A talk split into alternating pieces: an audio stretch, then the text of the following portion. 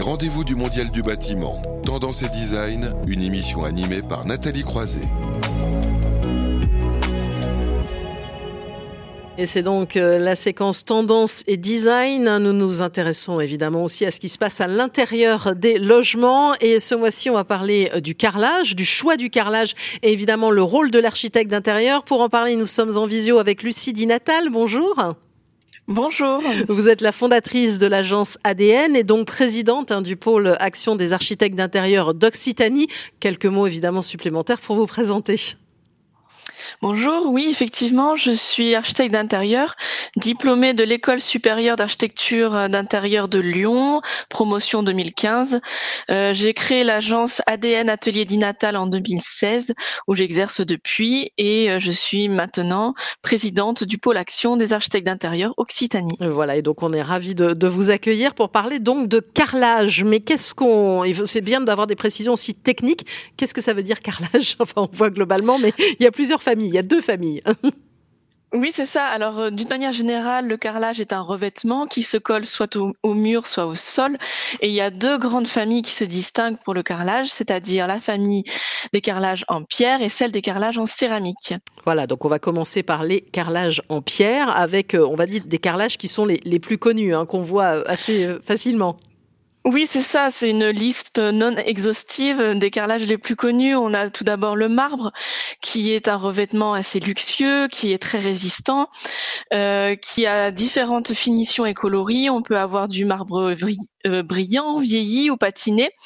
Attention euh, si vous le mettez à, à l'extérieur parce qu'il est sensible euh, au gel et donc il ne faut pas le poser en extérieur et il faut lui, lui mettre un, traitement vitrificateur ou hydrofuge euh, régulièrement. Ensuite, nous avons des granites qui sont des matériaux extrêmement robustes qu'on retrouve euh, très souvent dans, dans le milieu de l'intérieur parce qu'ils se déclinent sous différentes formes et dimensions et qu'il a l'avantage d'être très facile à l'entretien. Ensuite, nous avons, euh, bah, nous dans le sud, on, le, voit régulièrement, des carrelages en travertin qui sont un petit peu moins connus, mais qui ont l'avantage d'être euh, très résistants, de pouvoir se poser en intérieur et en extérieur. Et euh, ils ont des petites cavités sur l'extérieur qui lui procurent un aspect naturellement régulier, qui fait qu'il a tout son charme et qu'on le pose régulièrement chez nous, voilà, partout. Enfin, on retrouve les calcaires euh, telle que la pierre de Bourgogne par exemple, qui offre aussi une très grande couleur euh, palette pardon de, coloris, qui va du gris à l'ocre et euh, qui est naturellement poreux. Celui-là aussi nécessite un traitement hydrofuge. Et enfin, on a les terrazzo qui sont très connus, qui étaient posés à l'époque dans les palais, par exemple, les églises, les palais. Donc ça, c'était pour les carrelages euh, pierre. Euh, et maintenant, les carrelages en, céramique. Alors ça, ça date pas d'hier aussi, les carrelages céramiques. Ah oui, alors tout comme les carrelages en pierre, les carrelages en céramique sont originaires de l'Antiquité, voire même euh, on peut en retrouver à l'époque égyptienne, perse ou mésopotamienne. les plus connus sont bien sûr les céramiques de Pompéi. Euh, ces céramiques se déclinent sous, euh, on va dire, trois, trois familles, trois sous-familles. On a les terres cuites, qui est une argile qui n'est pas recouverte d'émail. On s'en sert pour faire euh, des briques ou des tuiles, mais dans le cas du carrelage, on retrouve cette technique pour les tomettes, qu'on a aussi beaucoup dans le sud ou dans les anciennes maisons parisiennes.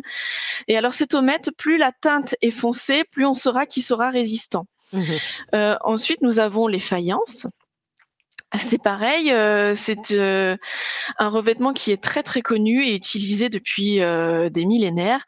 Donc c'est une argile qui est cuite à basse température. du fait de, sa cuisson en basse température, c'est des, des, argiles qui sont assez fragiles. On ne peut pas les poser au sol, on peut seulement les poser au mur. voilà. Ensuite, nous avons des grès. Donc le grès est une terre qui est cuite à haute température et ceci lui procure euh, beaucoup plus de rigidité et du coup on peut le poser au sol. Euh, les grès étaient utilisés initialement euh, par des industriels pour les collectivités notamment et dans les années 80 les fournisseurs ont réussi à faire des avancées techniques majeures qui ont permis de créer des imitations de textures. Ce qui fait qu'aujourd'hui, on retrouve des grès avec des imitations pierre, des imitations béton, bois, des imitations carreaux de ciment. D'ailleurs, euh, j'ai une réalisation où on voit des carreaux de ciment et, euh, et ce n'est pas du tout des carreaux de ciment. En réalité, c'est un grès. Euh, c'est c'est très très pratique parce qu'on peut le poser si on a des, des difficultés techniques ou on n'a pas suffisamment de, de place au sol pour poser un, carreau de ciment parce qu'un carreau de ciment c'est quand même assez épais. Mm. On peut le remplacer par un par un grès. Maintenant c'est très facile à faire. Alors puisque vous avez parlé euh, carreau de ciment aussi, euh, qu'en est-il exactement de, ce carreau de ciment? Alors le carreau de ciment, euh, lui, est apparu un petit peu plus tard, au milieu du 19e siècle. C'est une terre crue qui doit sécher plusieurs jours. On le reconnaît parce qu'il est euh, teinté dans la masse et qu'il a une couche d'usure très importante qui, fait dans les 4 mm, ce qui lui confère à ce carreau de ciment une teinte très profonde, très texturée, qui rend sa rénovation possible grâce à un ponçage très doux sur sa surface. Et esthétiquement, il est connu pour euh, avoir des motifs qui sont répétitifs, colorés, nuancés. Voilà, donc euh, Lucie Natal, on a passé en revue, là maintenant on ne peut plus, on sait tout sur ce qui se passe évidemment et sur les différents euh, types de carrelage. important de parler technique et, technique de pose, hein, comment ça se passe? Évidemment. Alors pour la pose de carrelage, euh, je vous recommande et nous vous recommandons de passer par un carreleur qui est qualifié et assuré, qui vous assurera une pose de qualité. Votre artisan carreleur saura faire la différence entre une pose d'un dallage de 1m20 par 1m20 ou une pose d'une mosaïque qui ne se pose pas de la même manière. Il saura vous indiquer euh, le meilleur type de, de pose, que ce soit en intérieur ou en extérieur. Ce qu'il faut savoir pour ce, pour la pose, c'est qu'il faut bien préparer le plan où votre revêtement va être posé. Ce revêtement doit être plan. Et ensuite, nous devons faire un calepin précis. Un calepin, c'est le dessin que va avoir votre votre carrelage, la forme, le dessin qu'il va avoir. Donc ça, nous, nous pouvons l'assurer et nous travaillons en concertation avec votre carreleur pour qu'il puisse vous faire la, la plus jolie pose possible. Et ensuite, il y a l'encollage. Euh, l'encollage est défini en fonction de la dimension de votre carreau. Donc, en fonction de cette dimension, il y aura un simple ou un double encollage. Et ça, c'est votre artisan carreleur qui, euh, qui saura vous le préconiser. Alors vous avez commencé à parler hein, du, rôle que vous jouez. C'est important aussi de parler du rôle euh, de l'architecte d'intérieur dans ce choix du carrelage, même dans les enjeux de, pose, puisque vous travaillez au plus près des professionnels, comme vous l'avez dit. Oui, effectivement. Euh, nous, en tant que professionnels, nous sommes des généralistes et euh, nous savons comment détourner les matériaux, notamment euh, le mettre en valeur en fonction du bâtiment. Ça me fait penser à une réalisation que l'on a fait il n'y a pas si longtemps d'une bâtisse qui date des 1800. Et pour ne pas dénaturer cette bâtisse, qui à l'origine avec des carreaux en tomette, alors oui, effectivement, le projet c'était d'ouvrir le mur de la cuisine pour pouvoir ouvrir la cuisine sur le séjour. Et donc, on a hum, ouvert un mur qui fait 60 cm d'épaisseur. Et donc, pour ne pas dénaturer les sols, euh, qui étaient à l'origine de la tomate, nous avons choisi de partir sur un vrai carreau de ciment. Pourquoi? Parce que euh, comme la tomate, comme je vous l'ai expliqué tout à l'heure, comme la tomate, le carreau de ciment a la propriété de se patiner dans le temps. Et pour ne pas dénaturer ce bâti, nous avons choisi ce carreau qui est un carreau euh, euh, d'aspect ancien et qui donne tout son charme aussi à l'intérieur. Et techniquement parlant, c'était ce qui allait le mieux et avec le bâtiment et avec le projet. Voilà, donc ça c'est un bon exemple et finalement on le voit et vous, vous le vivez aussi, le, carrelage est devenu un matériau incontournable en tout cas. Oui, évidemment.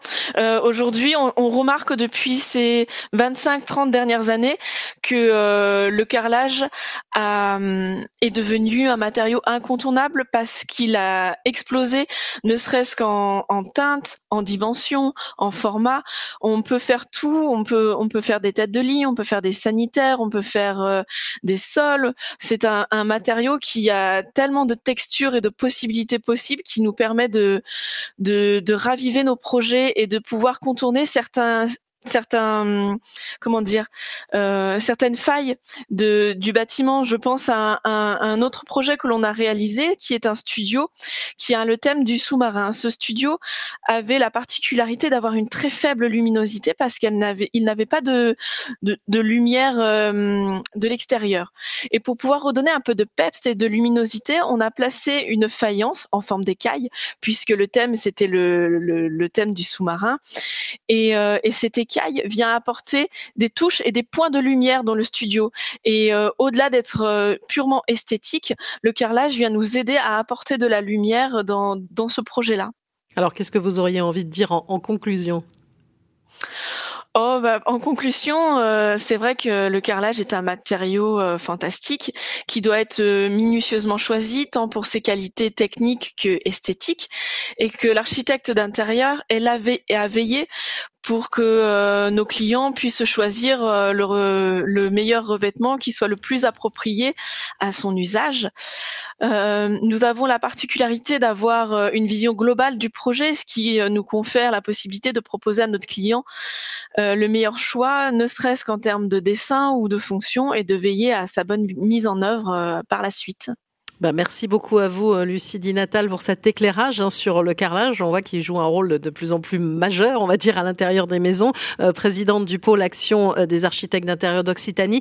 Et merci doublement à vous, parce qu'on m'a glissé dans l'oreille, je ne le savais pas avant d'avoir un échange avec vous, que vous êtes positive au Covid. Et donc, vous vous êtes quand même mis derrière votre bureau pour venir nous en parler. Donc, un grand merci. Et surtout, bah, soignez-vous bien et rétablissez-vous bien. Et merci à vous pour, pour cet éclairage. Merci. Bonne journée. Merci à vous. Et donc, c'est donc la fin euh, de ce rendez-vous du Mondial du bâtiment. Merci à vous tous qui nous suivez, hein, toujours aussi nombreux. Merci donc à tous les participants. Vous avez vu, ils sont motivés, hein, même positifs, ils viennent.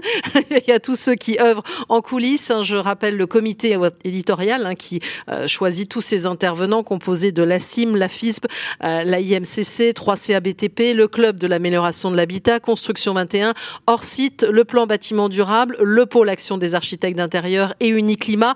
Un grand merci à Laurence Racoteau qui m'a accompagne en coulisses, à Gilles Salville et à son équipe de CLC Communication, aux équipes de Bâti Radio, à la régie avec Jason Pinero en tête, hein, que je salue, aussi Théo à la réalisation. Vous retrouverez euh, bien sûr sur le site de Bâti Radio euh, dès la semaine prochaine, a priori mardi, le replay, mais aussi le podcast. Et le prochain rendez-vous, ce sera toujours en live le vendredi 4 mars. Merci à vous tous et très bel après-midi. Rendez-vous du Mondial du bâtiment en replay et podcast sur Bâti Radio vous donne rendez-vous le mois prochain.